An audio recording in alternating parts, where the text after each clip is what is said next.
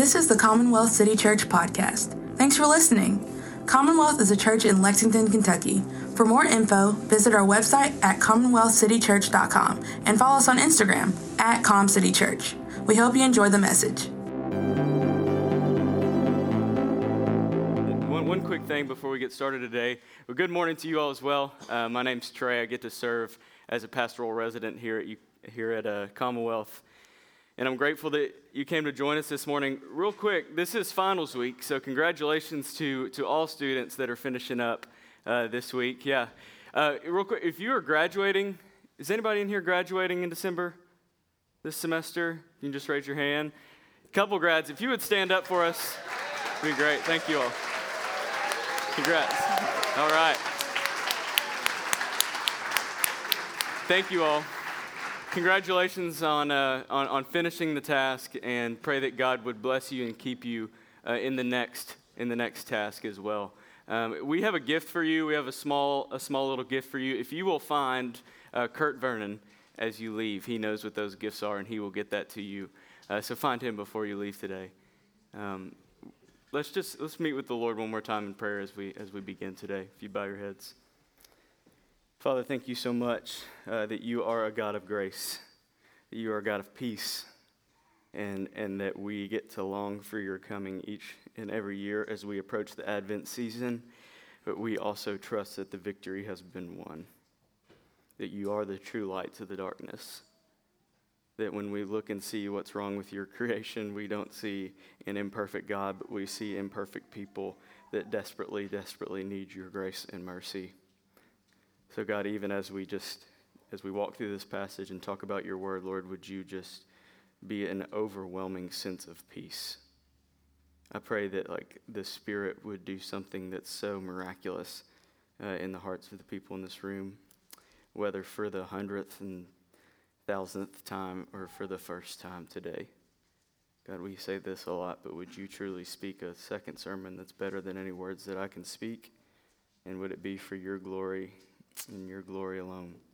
Lord, you're our rock and our Redeemer, and we trust you.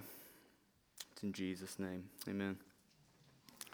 So, over the past few years, um, as the Christmas season has approached, I've become more and more grateful uh, for Christmas traditions. Um, I know that many of you all have as well. I get to do um, life and family group with the Wallaces, and they talk constantly about how much they love Christmas traditions and how they model that for their children, and I'm grateful for that. And, and a tradition that my wife and I have started, her name's Emily, um, which will be uh, year two of our tradition this year. So going strong there, but have to start somewhere. I guess. I mean, it's a tradition if you start to do it consistently. So, um, the tradition that we've started is we'll go on a date, go on a nice dinner somewhere, uh, and then after dinner, we go on an extravagant adventure around the city of Lexington to find the best Christmas lights that we can. And um, you know, there's there's always places that you go in Lexington. You all know the the big house over on Chenaway Chenaway Road that's got all the Christmas lights, and there's a firehouse over off of Harrodsburg Road. There's there's a lot of great ones. I particularly love going to the houses uh, that sync up their Christmas lights to the radio. Have you all seen these? This is great. Like, it, it is really awesome to be able to turn to 98.9 or whatever it is and get to hear Joy to the World as, like, the lights blinker off the windows. Um, you know, there's even a house that's like, um, I'm, I'm, not sure exactly where it is, but it, it goes through some hymns, and in the middle of each song, it goes through the Christmas story. And all that. I was like, hey, this is really cool. But, question for you Would it be particularly smart for Emmy and I to leave church today, immediately after this gathering, and, and try to go find all of the best Christmas lights around the city of Lexington, just in the middle of the day? No, that would be silly. We would not be able to see any of the Christmas lights. And you know why? It's because light in the darkness is incredibly attractive. You know, unless there's darkness, we don't understand the value of light. A light that shines in the darkness is, is brightest.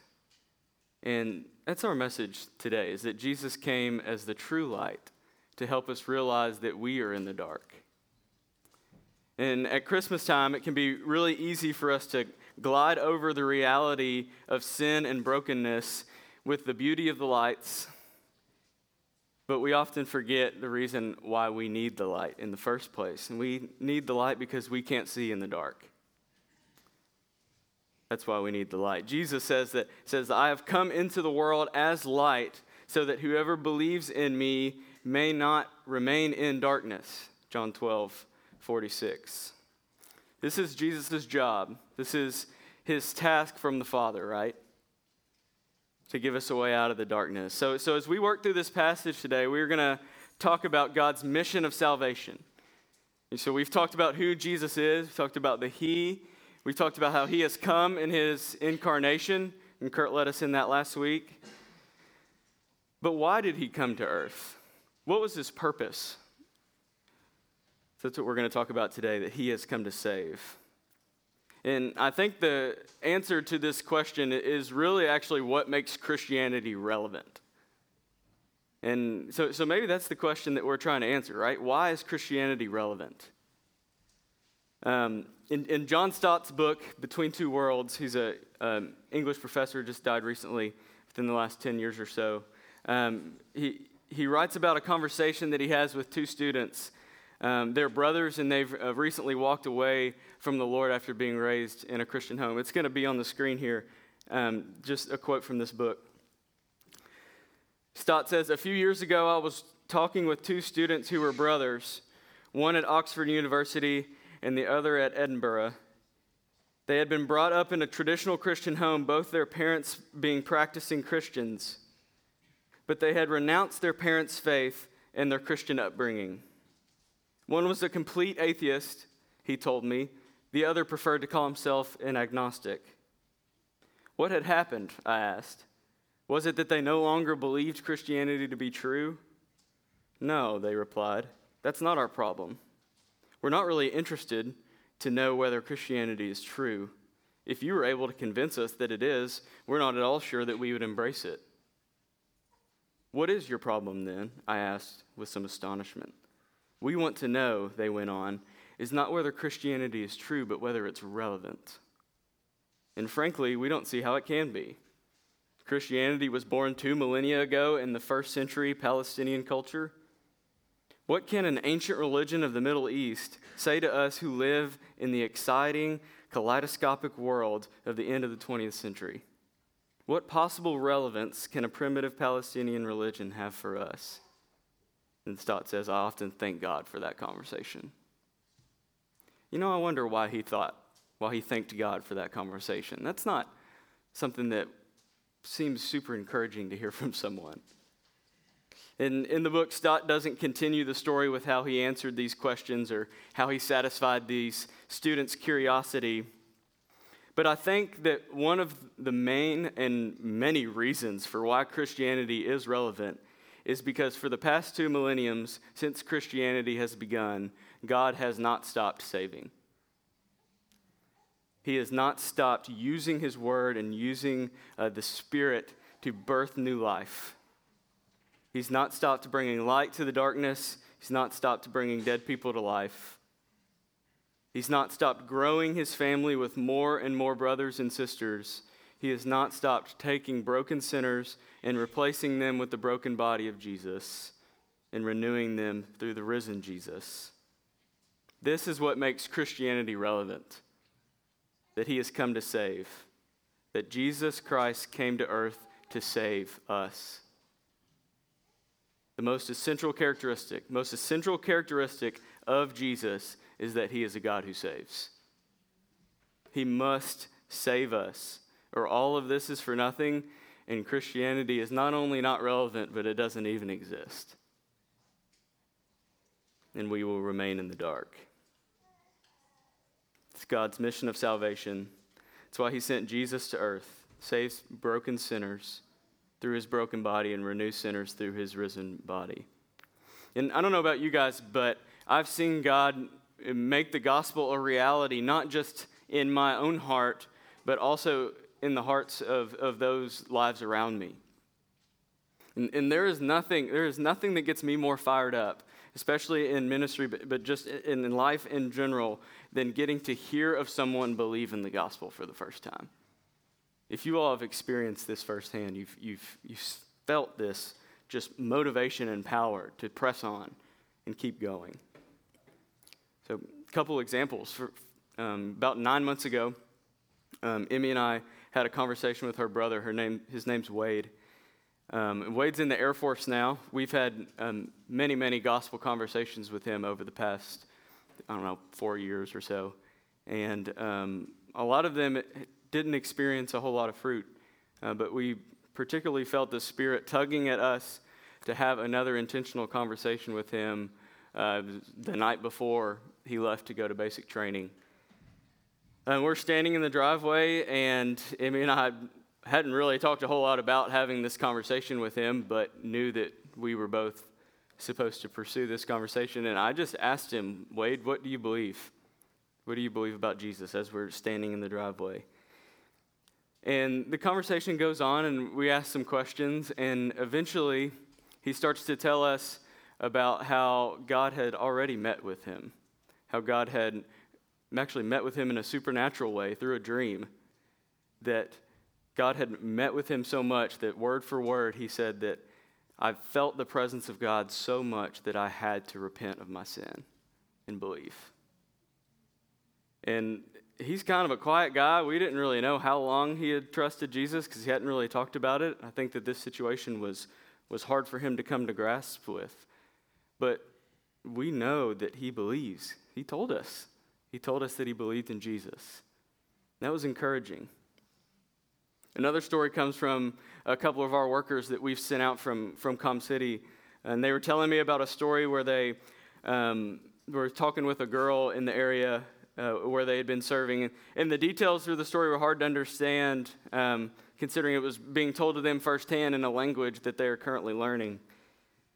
But they were able to put together is, is that this girl was having nightmares. She's devout in her Muslim faith, um, but was still having nightmares. And, and, these nightmares started spiraling into a depression, so much so um, that she brought them up to her mother, who kind of just brushed it off and told her to be more serious in her religion. And at, at this point, she has already been uh, revealed uh, to Christianity. People have started sharing with her, and she's heard about Jesus and uh, the idea of the Christian faith. And, then one night, she has another dream. And, and this wasn't a nightmare. Uh, in this dream, she sees Jesus. Uh, and he asks her a simple question, and, and the best that they could, they could tell as a story is something along the lines of Do you want to be free? If you want to be free, then follow me. And I still remember one of the workers telling me, actually on a, on a Zoom call with, with me and Emmy, that, that the girl told them that the next day the nightmares and the depression was gone and that Jesus had set her free. And I think it would be mistaken to not add my own story to this. It, when, when I was a freshman in college, my life was consumed by the desire to always fit in. For a long time, I, I sought my identity in the approval of others. Whether this was on a sports team or friendships or other relationships, I would do anything it took to fit in. Whether this was, you know, desiring to have, have friendships that looked more like other friendships, all of this rooted in comparison and approval. And it led to major struggles, things like anger, lust, and anxiety. And, and yet, in one of my darkest places, God used someone who I consider a spiritual father to this day. His name's Jeff Prosser. And he shared the gospel with me and led me to faith in Christ. And God saved me. And the Spirit no longer let me seek an identity of my own, but gave me an identity as a son of God who constantly reminds me that the approval comes from Him and from Him alone, and not from those around me. And God is still saving me, and the gospel is more sweet to me today than it was on that first day. And there are stories like this all over this room. I've heard some of them. I would love to hear many, many more of them. Hope we get the opportunity to do that. But you know why there are stories like that all over this room? Because this is what God's all about. He's all about saving his people, and he goes all in on doing that. And he does that through his son Jesus. So, so let's get into this passage. Let's talk about God's mission of salvation. We're going to do that uh, by trying to answer three questions. Uh, the questions are what was wrong with his creation? Why did he come to his own people? And who can save? First question, what was wrong with his creation? Look at John 1:10 there. It says that he was in the world and the world was made through him, yet the world did not know him. Another translation of this verse, I believe it's, it's the CSB, says that he, he was in the world and the world was created through him, yet the world did not recognize him. Didn't recognize him. This verse is parallel to a verse that Andrew preached on a couple weeks ago, John 1 3 says that all things were made through him, and without him was not anything made that was made. Or Colossians 1:16, which we've been in recently as well. For by him all things were created in heaven and on earth, visible and invisible, whether thrones or dominions or rulers or authorities, all things were created through him and for him.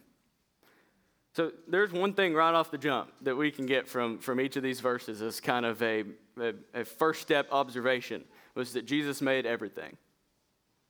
I think we can come to that conclusion there.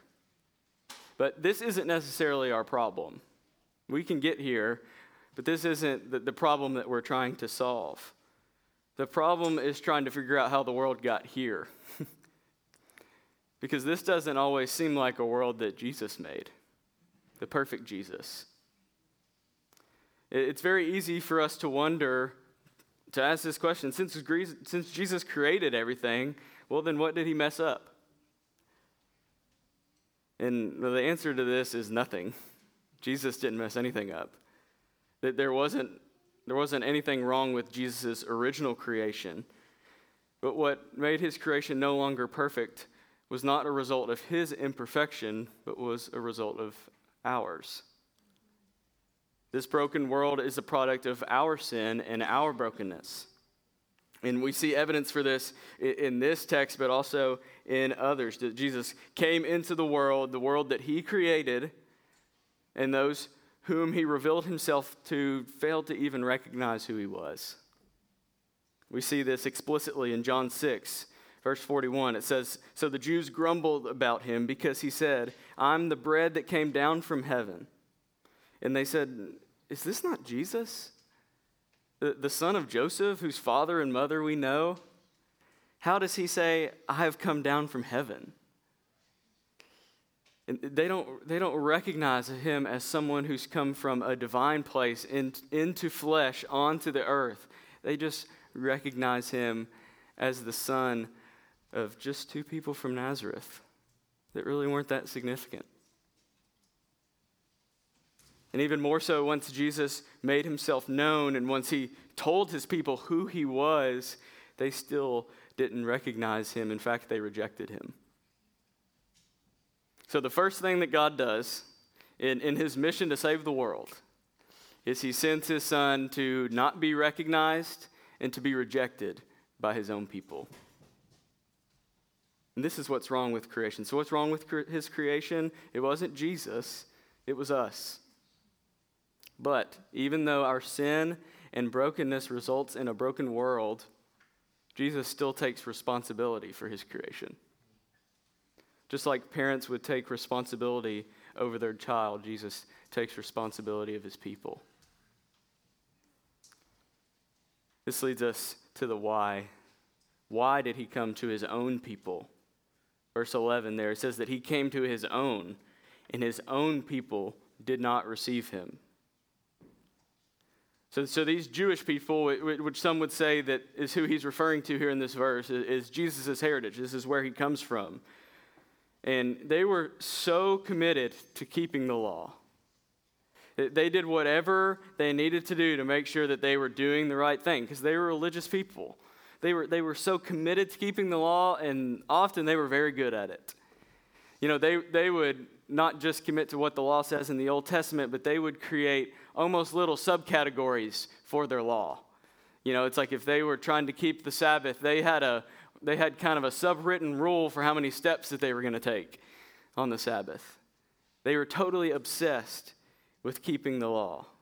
You know, and so I find it interesting that, that John, in this verse, he kind of repeats himself. You know, he says it's almost like it's almost like Jesus came to his own, and even his own people didn't receive him. It's almost like he's, he's calling out this, these Jewish people for being like, You're so committed to the law, you're so committed to doing the right thing, yet you still don't receive him. It's like if anyone was going to receive Christ, if anyone was going to receive this Messiah that comes, surely it would be the Jews. Surely it would be the most religious, the one that knew God the best. But the problem is they don't know God. And, and Jesus comes and he exposes them. This is why he comes to his own people. He, he exposes that they weren't committed to the law for the sake of God, but for the sake of themselves. And that they, they had been close to God in their heads, but they were far from him in their hearts. And this is why Jesus comes. He has to show them this, he has to make it known and expose them of their desire to be sufficient in themselves. Just think about this like the people that were the most, that, that, that had the most awareness of the, of the existence of God were the ones to reject Him and believe that they can do it all on their own. Let me ask you a question Does this sound familiar? Have you ever found yourself in this situation? Maybe not like as a Jew, but like you ever find yourself in a situation feeling like that you can do it all on your own? Feeling like that you're sufficient for the task? Because sometimes I bet we feel like we can save ourselves. If we just work a little harder, if we just shrug it off, press on, we'll be all right. I know I've been here. I know I've been there. If we aren't careful, we'll be consumed by this because our world today really loves to promote whoever is the most self sufficient. And Jesus came to make this known. He came to make it known that you aren't saved by a good GPA, you aren't saved by a good resume, you aren't saved by a successful career, you aren't saved by a relationship, you aren't saved by a killer workout plan or a killer diet. You aren't saved by reading the Bible in a year. You aren't saved by attending a Sunday gathering. You aren't saved by going to a small group. You can do absolutely nothing to save yourself. You can only be saved by Jesus. That's it. He was the only one whose work was sufficient, and it was on a cross, and it was for you. This leads us to our third question Who can save? Who can save? And the answer is simple. We just talked about it. Jesus can. And only Jesus can. It, when we think about who a, a person is, often the first thing that we think about on the surface level is we think of their name, right? This is one of the most identifiable parts of a person. And, you know, when we, when we think of who can save us, I hope that we also think of a name. I hope that we think of Jesus. Just as we are identified by our names, Jesus is identified by his. I don't know if, if some parents in the room have, have named their kids actually after what the word itself means. I'm sure that there are some in here who have done that. Uh, but you want that to have some sort of significance. And but what's crazy about Jesus' name is that it literally means exactly what he came to earth to do. So, a, a few things real quick about Jesus' name is that the name of Jesus is salvation. We look at look at Matthew one. This is um, an angel is talking to Joseph after he knows that Mary is pregnant, and they're trying to figure out what to do.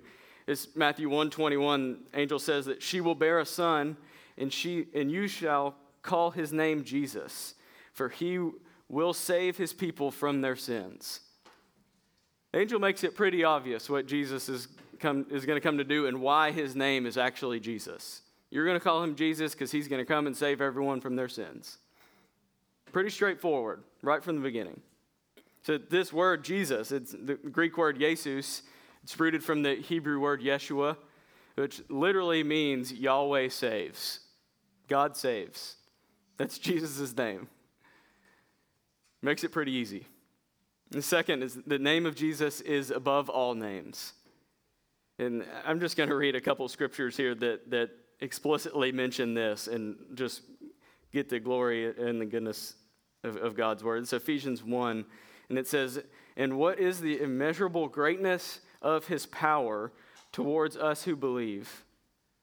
According to the great according to the working of his great might that he worked in Christ, that he raised him from the dead and seated him at the right hand in heavenly places, far above all rule and authority and power and dominion, and above every name that is named.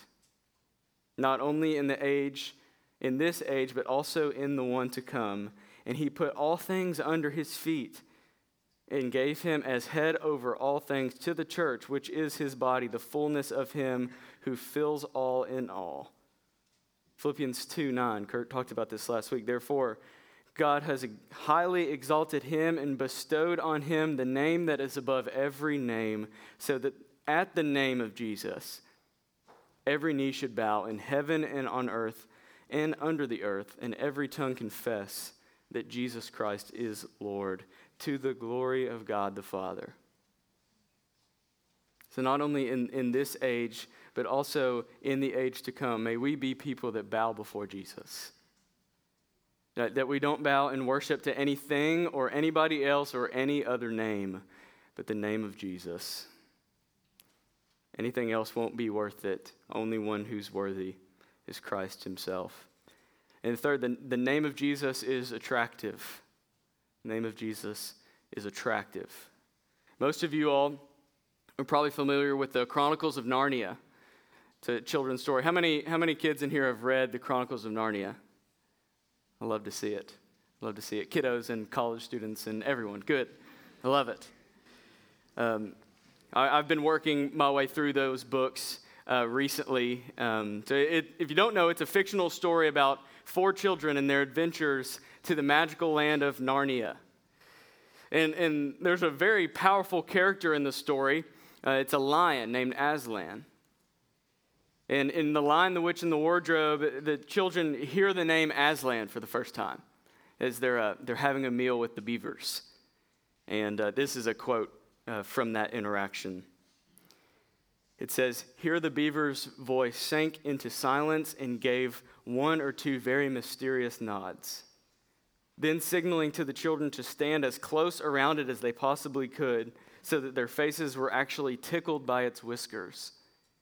It added in a low whisper, They say Aslan is on the move, perhaps has already landed. And now a very curious thing happened.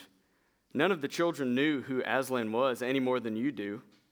But the moment the beaver had spoken these words, everyone felt quite different.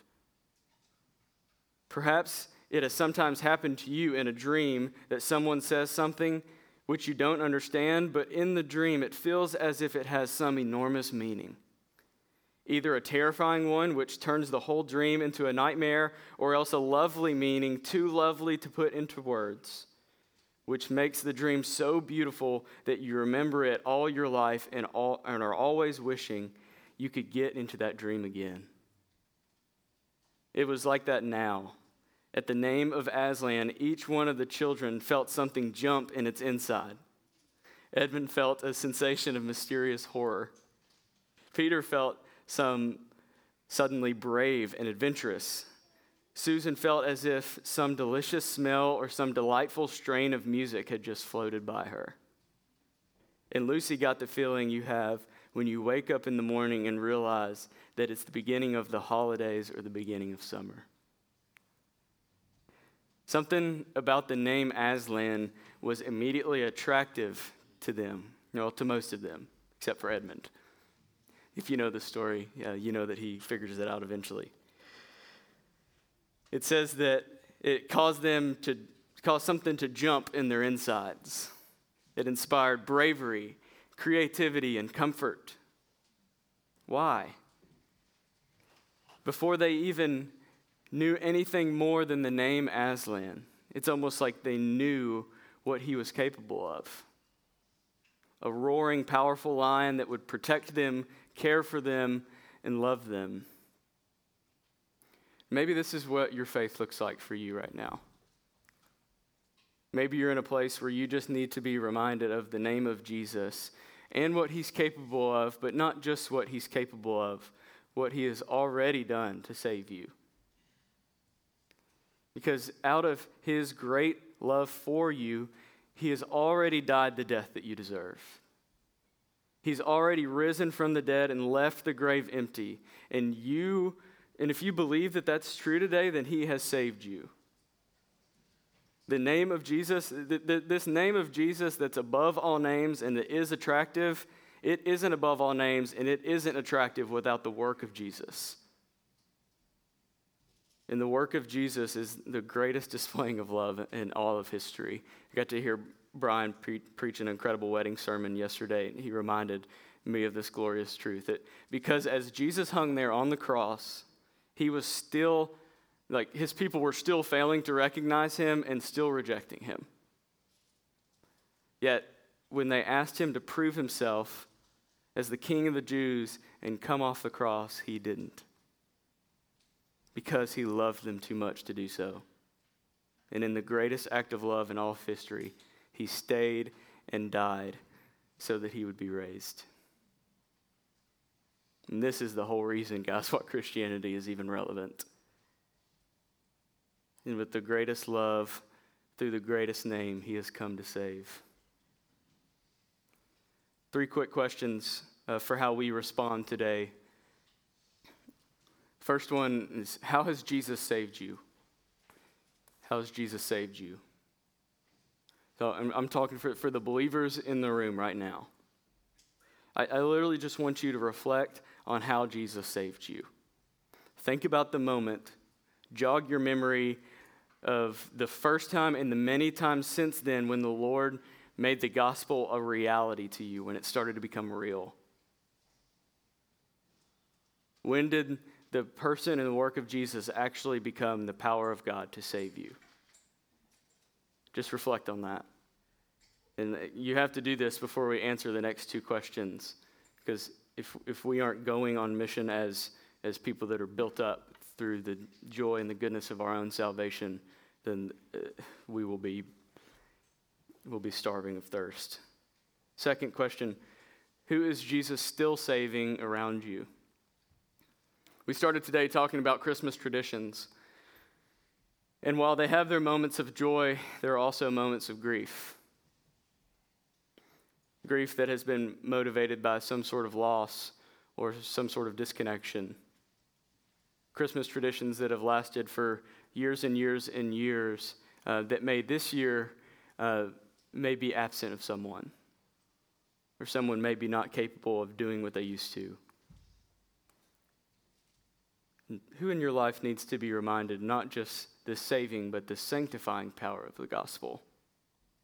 That in the midst of hurt, in the midst of grief, that Jesus came and died for that too. Especially around the holiday seasons. And last one, who does God want to save around you? Who in your family needs to hear about the God who has come to save? In, in your family, in your workplace, your neighborhood, how can you invite them into your own story? Let's let the testimony of how Jesus has and is still saving you become the greatest news to a broken world. Because this is God's mission of salvation. He didn't come for the healthy, He came for the sick. He came to seek and save the lost. This is the reason why He came. You know, Kurt talked about last week how you know, Jesus in a manger is, is really good, but it doesn't just make for a cool holiday. Jesus, Jesus in a manger without Jesus on the cross means nothing. And that's true. And, and we need that today. We need to be reminded that even as we approach and rejoice in the birth of Jesus, that we were sent a Savior. We were sent a Savior that brings us peace, that brings us comfort, but also ultimately brings us victory over sin and death. That's good news for us today. Maybe you're a person that God wants to save, maybe for the first time today. Maybe God is just beginning to write his story of salvation in you. If you feel like God is just beginning to write that story, I just beg of you, don't try to don't try to keep in what the Spirit wants to come out. Talk with someone. Talk with someone that you came with, someone who faithfully invited you to sit next sit next to them and hear this message today and to worship with us. Or come talk to us. We'd love to have a further conversation as well. And as believers, as we approach the table today for communion, let's be thankful for the God who saves. Um, let's remember how his body was broken and his, his blood was shed on our behalf. Uh, but let's also remember one more thing that this, that this meal that we get to take together, this glorious piece of cardboard and grape juice, let's, let's remember that this meal is a foretaste of what our true home will be like. So, my mom makes chili every Christmas Eve. And, and I know that when I'm there on Christmas Eve, I'm going to eat some chili, and it's going to be incredible because it's good chili. But it, it's more than just an actual dish at this point. You know, it's a tradition. You know, it makes me think of home. So, folks, there's no other greater feeling of home than actually getting to dine with Jesus himself someday in heaven. We get to look forward to that. That's a glorious truth for us. So, as we take, eat, and remember the body and blood that was broken and shed for us, I pray that we would just glory and just anticipate the coming of Christ in a manger that would eventually come to a cross, but also the glorious meal that we're going to get to share with Jesus someday in heaven. We look forward to that. If you're not a believer, then take something better than the bread and cup. Take Jesus himself as a forgiveness for sins, but also for new life. Trust in the God who saves broken people through his broken body on a cross for us. Let's pray together. Father, thank you so much, God, for your goodness. Lord, you are so gracious, so kind, so loving. You know, for God so loved the world that he sent his only Son so that we would not perish, but we would have eternal life, life in Him. God, thank you for being the true light to the darkness. Thank you, God, for letting, giving us the ability to see through the one true light. Thank you, Lord, that you are the only one who saves. That we get the glory in your name and give praise to your name, and all glory and honor goes to you in all things. God, I pray for the people in this room even as we approach the holiday seasons and the grief and the struggle that's there, God, would you remind them how you are still saving them, you're still sanctifying them, you're still growing them in the knowledge of the powerful gospel and how it saved us. We love you, Jesus. Pray that you bless us as we sing. In Jesus' name.